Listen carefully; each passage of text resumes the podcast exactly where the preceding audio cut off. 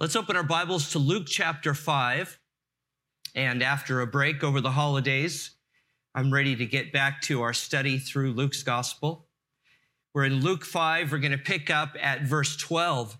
And this whole section before this is where Jesus calls Peter and three other fishermen, and they have been watching Jesus do miracles, see him teach, and the crowds are forming. And at one point, Jesus, to get away from the crowds, jumps in a fishing boat, pushes off from shore, and it's whose boat? It's Simon's or Peter's boat. And uh, Peter's thinking, okay, he's not a disciple yet, he's just a fisherman. Jesus hops in Peter's boat, they push off from shore. And after Jesus is done teaching the crowds, um, Jesus says, Why don't you throw your net overboard? And Peter says, Look, Jesus, we know you're doing miracles, but this fishing thing, we got it. And they had fished all night and caught nothing. Jesus says, Well, cast your nets over. And you know the story. They brought in such a great catch of fish. They needed two boats to pull it all in. And that's when the reality of who Jesus was really hit. Peter and three other fishermen Peter, James, John. And um, my mind's a blank because I've been sick this week. Who the Andrew? Andrew's the fourth. Um, not mentioned in Luke 4 and 5, but he was that fourth fisherman. And so from here, Jesus starts training the disciples. It's one thing to say, Yes, all I want to be used by God. But then you start the training process. You get to see what the work really looks like. And, you know, I know when I was young and we've all had those moments, we think, God, use my life. I want you to use my life. And it's so exciting to be in the middle of something that God is doing. But sometimes that can really surprise us. And the real work of ministry is not building churches or just building bigger churches or attracting more people. To me, the real work of ministry is changing lives. And you'll hear me say that many, many times.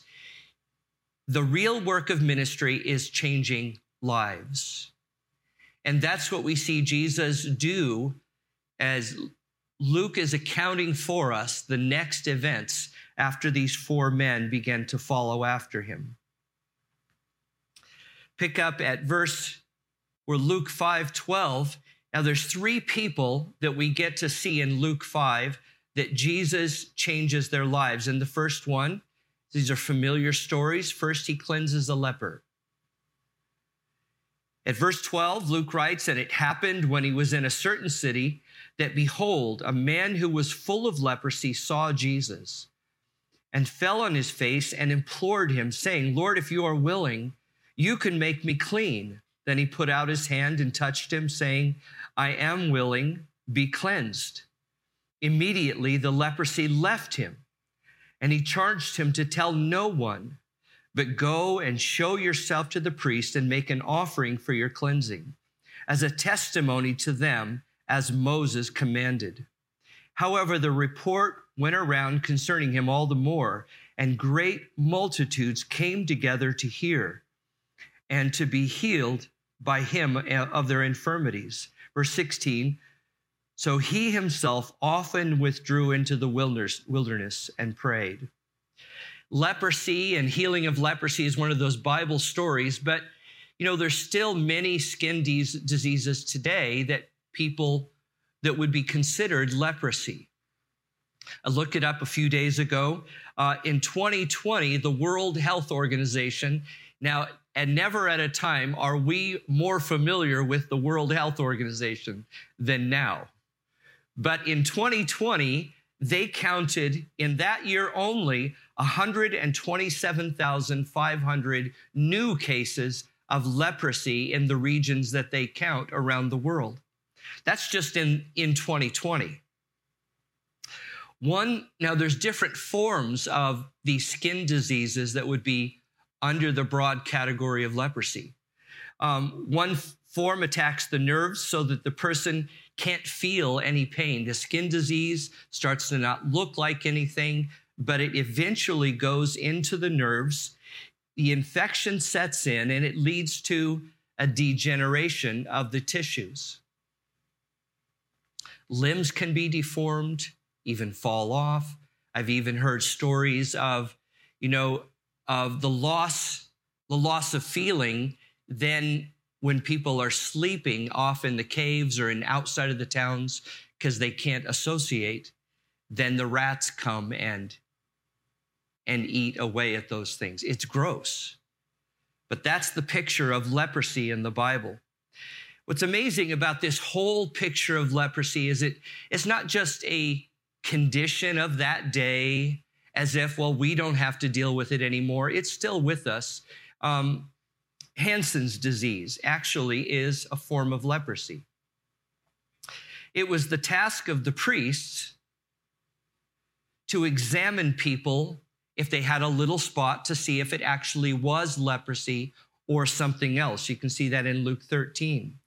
Isaiah uses the, the disease of leprosy as a picture of sin. And all the things that leprosy does to people was kind of like this picture of what's happening because of sin. Leprosy begins with a little spot and spreads, just like sin. Leprosy is really deeper than what we can see. We see the surface behavior of people, but there's other, we say, oh, there's, there's more to this story. There's more going on here. It can't be helped by mere surface measures. It spreads as it defiles. It isolates. Leprosy and sin isolate people. Like we're, we're it's like the timing of this is amazing because we are so familiar now with quarantining. And especially at the beginning of COVID, people had any signs. It's like, oh, I'm, I'm quarantining. I haven't seen my wife in two weeks. They're off in some other part of the house. We are so familiar with isolating now. Kids not going to school, and you realize the damage that does to people. But sin does the same thing. Sin isolates people. It takes them, it takes people out of fellowship in the church. They don't want to be here whenever sin starts to set in and go deeper and deeper. Probably the most important similarity between leprosy and sin is that both are incurable. Did you know that? Both are incurable.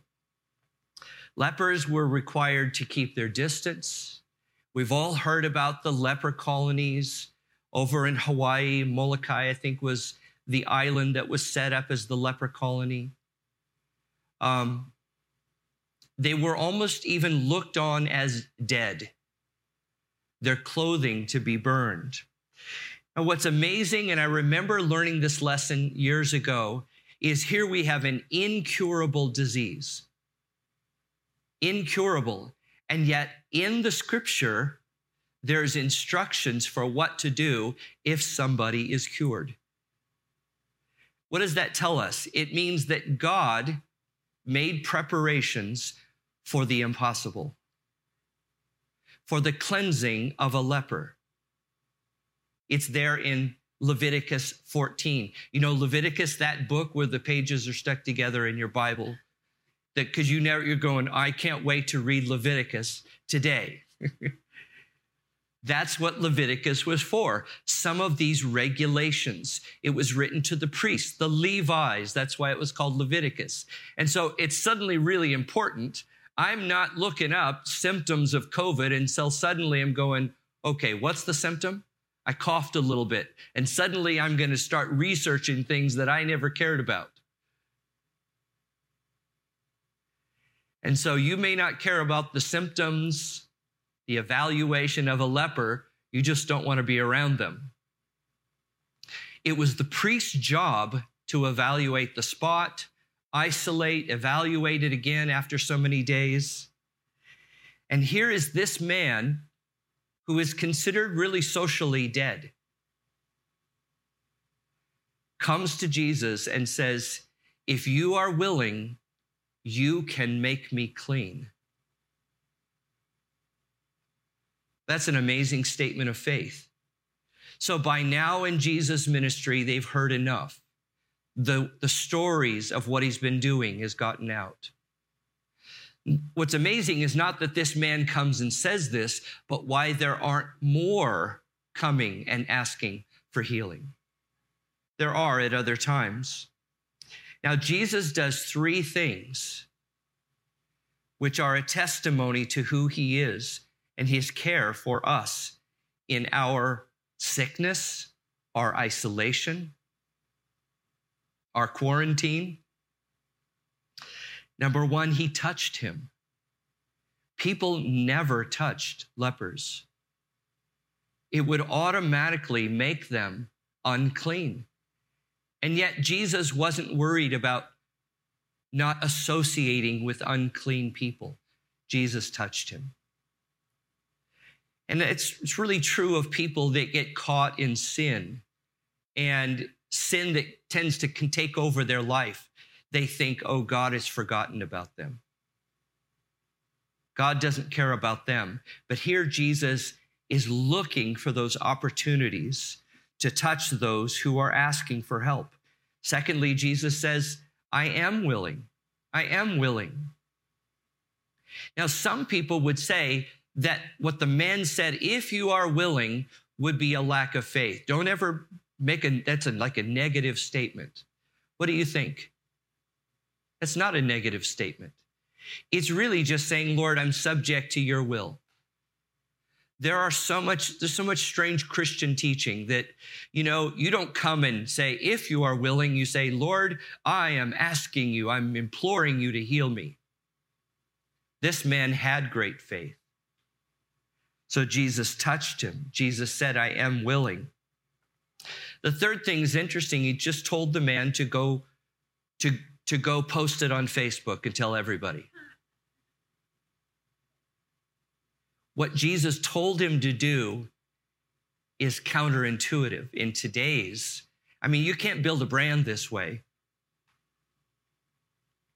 Jesus, the healer, Jesus told him to go quietly, quietly show himself to the priest and make the prescribed offering in the book of Leviticus for his cleansing. What would that do?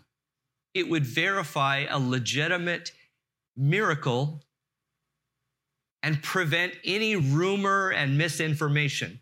We are experts at misinformation in our culture, aren't we? Well, he didn't. Maybe he got cleansed. Maybe he, maybe he never actually had leprosy.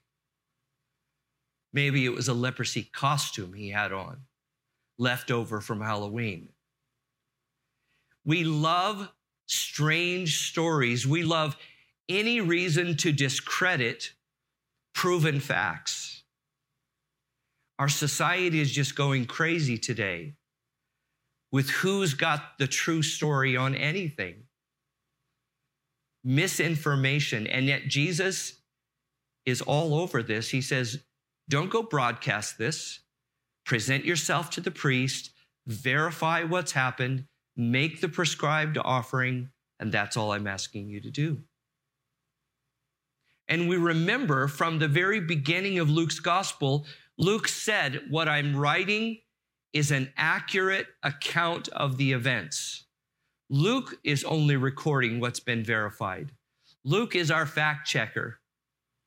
I love it how people say, Well, that's scripture, you can't believe that. Actually, it didn't become scripture until it got fact checked, until it got verified and tested by many different levels of testing. We can do that, whole, that study another time. But if it got in the book, it got fact checked. It passed the tests for what was considered to be inspired scripture of God. And you always hear about these other books that got left out of the Bible. There's lots of them. I know there are lots of books that were written in the early centuries that didn't make the cut. You know why? They failed the tests.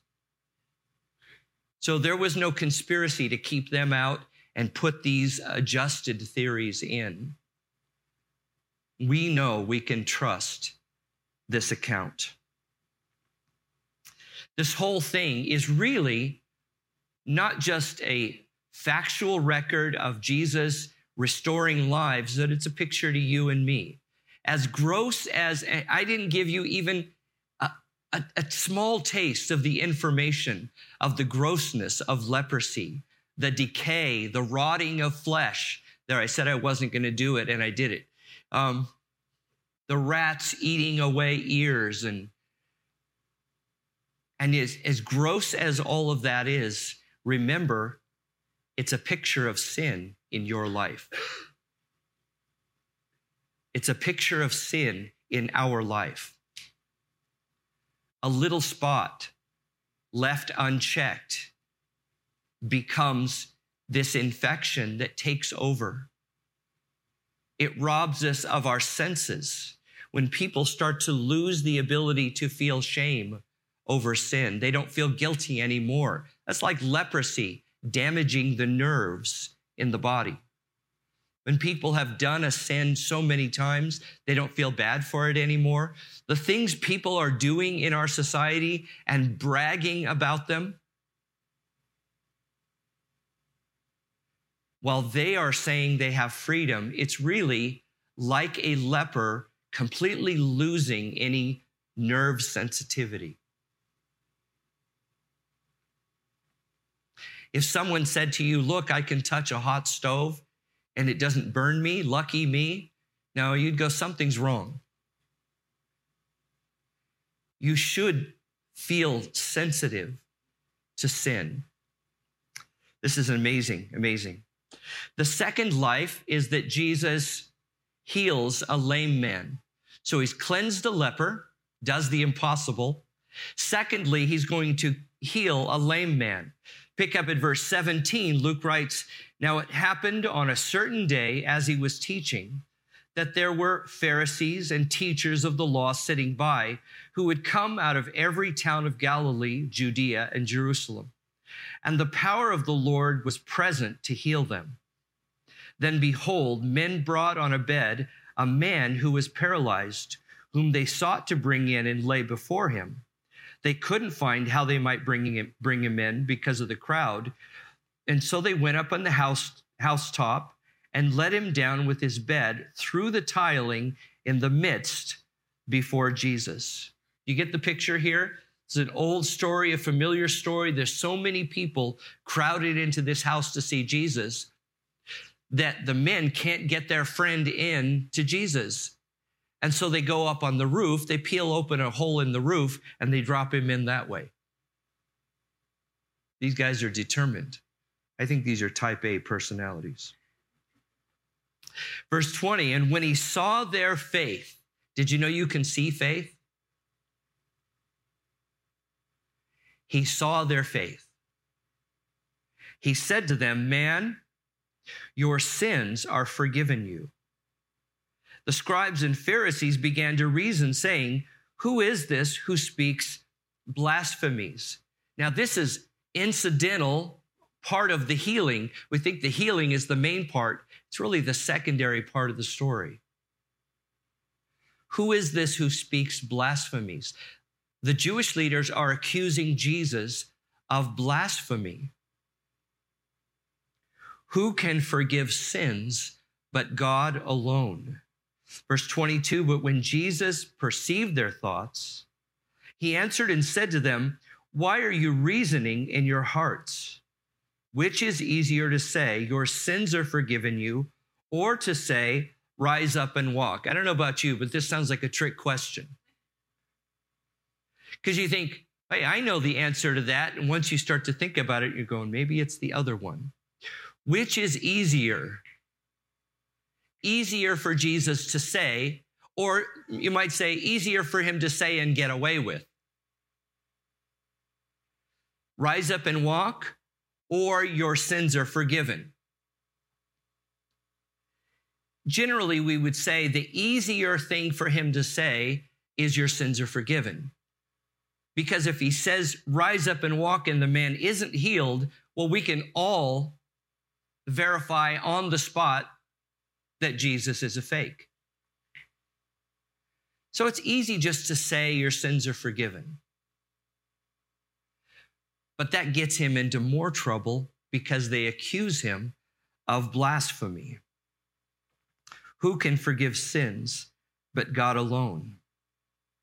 Verse 25 Immediately he rose up before them, took up what he had been lying on, and he departed to his own house, glorifying God. And they were all amazed, and they glorified God and were filled with fear, saying, We have seen strange things today. We have seen strange things today. It's really the job of the religious leaders to come and kind of investigate who this Jesus is. They checked out John the Baptist.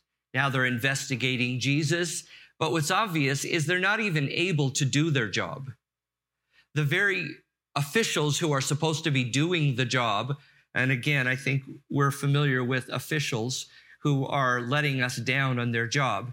It's their job to verify the miracles, to see what's going on, and say, yes, he does meet the scriptural claims in the Old Testament of being the Messiah.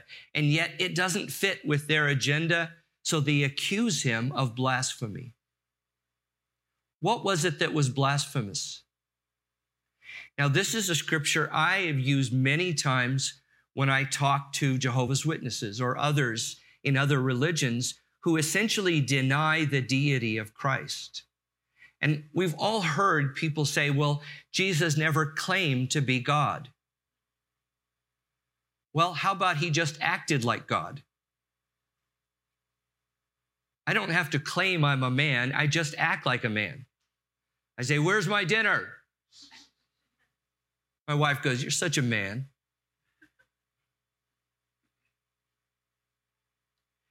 Jesus just acts like it. How does he act like it? he says, Your sins are forgiven. That's just a few words. But you see, only God can say that. Only God can say, Your sins are forgiven. Others could heal. I've prayed for people and seen them healed. Maybe you've prayed for people and seen them healed. I'm still a man. Jesus doesn't just leave it there. He says, Your sins are forgiven. Why does Jesus do this kind of stuff? You know, he knows it's going to intentionally irritate people. And I kind of like that about Jesus. He intentionally provokes people to what? To make a decision. He really doesn't allow you and I to be passive and say, well, he was a good teacher. And maybe you've read C.S. Lewis, who says, look, any man who claims to forgive sins can't be just a good teacher. He's crazy, he's a liar, or he's God. There are only three options. You don't get the option of just saying, well, he was a good teacher because the things Jesus said make him crazy if he's just a man. And saying this, this kind of thing will get him killed, will get him stoned. And yet Jesus forces the point. You know what? The purpose of the miracle is to verify his claim of deity. There is a connection here between his forgiving the man's sins, because how do we know he has the authority to forgive sins? He says it, so that you know that the Son of Man has power on earth to forgive sins. I say, rise, take up your bed, and walk. He tells you why he heals the man. To verify his claim of deity. This third life we're going to look at today, and we'll wrap it up after this one. Picking up at verse 27, another miracle. Now, I don't know if you think this is a miracle on par with cleansing a leper and healing a lame man, but Jesus forgives a tax collector. Crazy. Verse 27 After these things, he went out and saw a tax collector named Levi. Now, how many of you know who this man is by another name? You guys read your Bibles. Who is it? It's Matthew. Now, there was a little bit of debate. I did some research, and not everybody thinks it is, but it's pretty clear, I think, that it is Matthew. Matthew, who, by the way, wrote the first gospel in the New Testament. This is his calling. A tax collector named Levi, sitting at the tax office. He said to him, Follow me. So he left all, rose up, and followed him. And then Levi gave him a great feast in his own house. And there was a great number of tax collectors and others who sat down with them. And the scribes and Pharisees complained against his disciples, saying, Why do you eat and drink with tax collectors and sinners? So here is a tax collector. And if you don't know the background, that the Jews hated the tax collectors especially a Jewish tax collector who essentially is working for Rome to, to rip off his own people and whatever taxes were required of Rome, the tax collectors could add to it to extort it out of the people and they would keep that as their profit. And so the Jews looked at somebody who has gone off and become uh, a tax collector for the enemy is really beyond any redemption. Have you ever looked at people and said, man, that person is beyond, you go tell them about the Lord. I don't, I think they're, that's, they're too far. We do look at people in our society as too far. Now, there might be people in our community who have gone so far that they can't come back. And in fact, the Bible talks about those who can't believe. There are those who, who won't believe, and then there are others who can't believe because their heart has hardened so far. Sin is always progressive. But it's, you know, it's dangerous for any of us to look at anybody out there and say, that person has gone too far. And I know we've all done it. I have done it. And I'm trying not to be that way.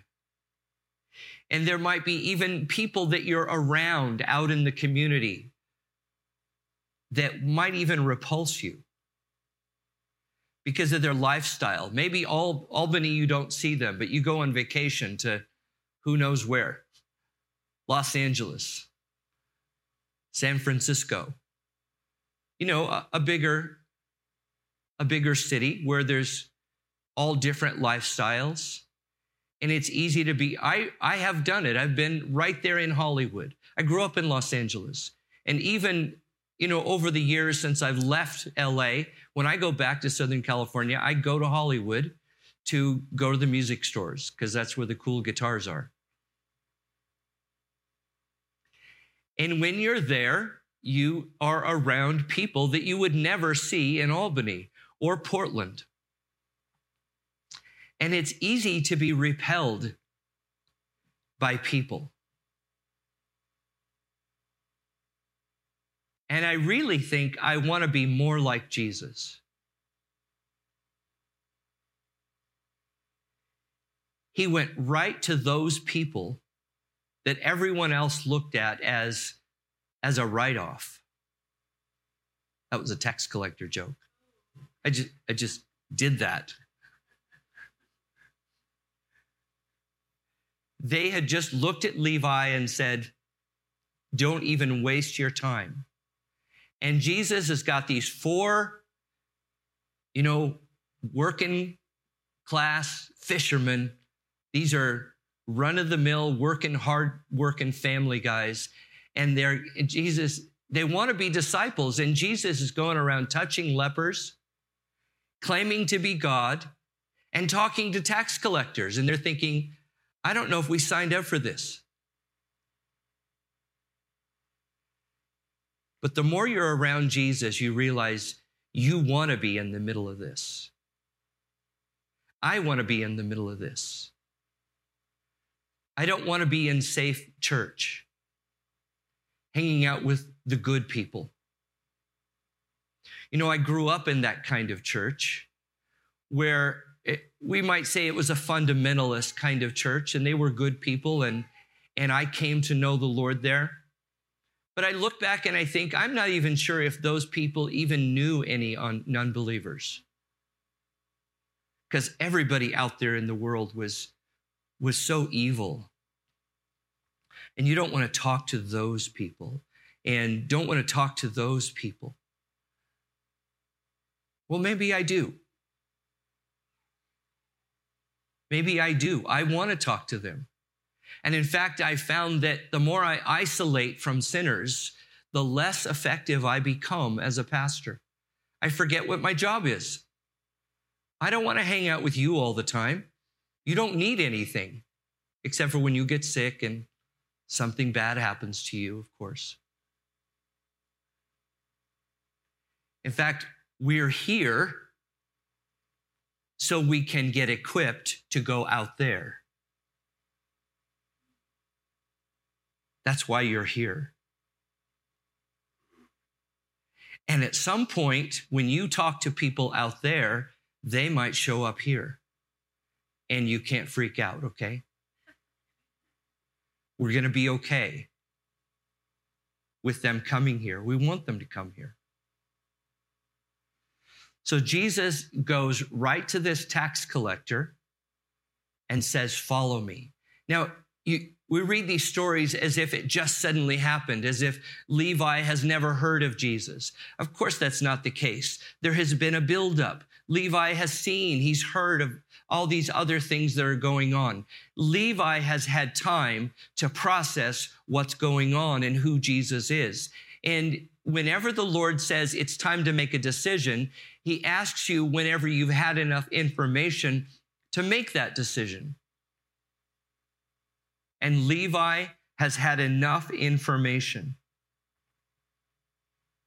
What's impressive is that when the opportunity came, he left everything like the fishermen left their nets and left everything and immediately followed Jesus. He was given up a lucrative business. And not only that, but he throws a feast, a party, and invites Jesus to his house. Now, who do tax collectors hang out with? Who do sinners hang out with? Other sinners. And I love that Jesus was okay to go there.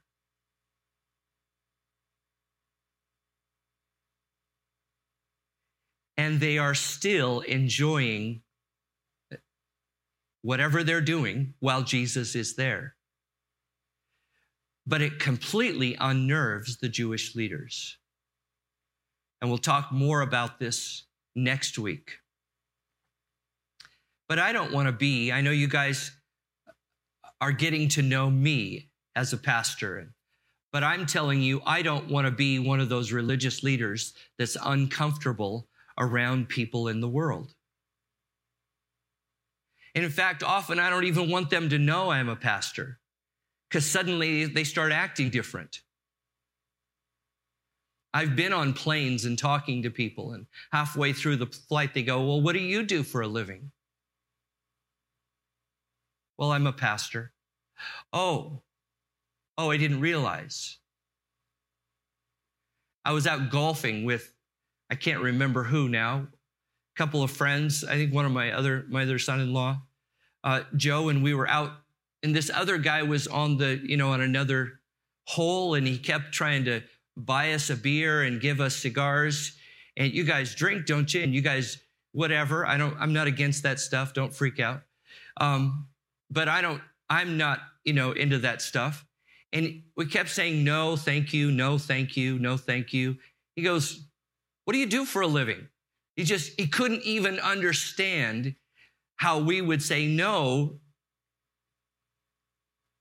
And when I said I was a pastor, he just said, "All oh, stop swearing and all this stuff. And I'm thinking, I don't even want him to know. I just want to be out there and talk to people. I'm not hiding it, but I want a real conversation with people. I want them to know me and what I'm doing, not my title. And you know, that's exactly how Jesus was. He didn't go around announcing who he was. He just went and did the work that he was called to do. No brand building, no announcements. He let his work speak for itself. So, three people with changed lives. The scribes, the Pharisees are livid that the disciples are having a good time with Jesus when they should be somber. I've been around those Christians who think the more spiritual you are, the more sad you should be. But you know, Jesus was feasting and celebrating, there was joy. And so I was going to try and do the rest of the chapter today, but I really want to take my time next week. And Jesus answers with four illustrations as to why he is celebrating with them. What's his work really about? But our work is about changing lives. Why don't you guys come up? And I really think about, you know, a church has to decide who they're going to be. We don't just show up here and it accidentally happen. And at the same time, we show up here and we want to see God really working. Is that right? Amen. I pray that you want to see some sign of life, that God is doing something. Well, the fact is, we're not always sure what that sign is. How do I know if this is the Lord or something else, just a great marketing plan of the church? One sign can be more people coming. And more people came to see Jesus when the word got out of what he was doing. But to me, the primary sign that the Lord is working is lives are changed. And I mean real problem lives. People that you would say, man, I don't know what's ever going to turn them around. But remember, that was you. Some of the most difficult to people to reach for the Lord are the good people not the people who are messed up, who have who are drug addicted and whatever. But how about just the good, successful people? Do you know they are some of the hardest people to reach because they don't think they need any help? And I just I just want to be a disciple. How about you? When we're going through, and you know why we're going through Luke's gospel? is so we become disciples. We get back in that mindset of watching Jesus, of going with him, and saying, Yeah, I want to do that. I want to be like that. It's just that simple.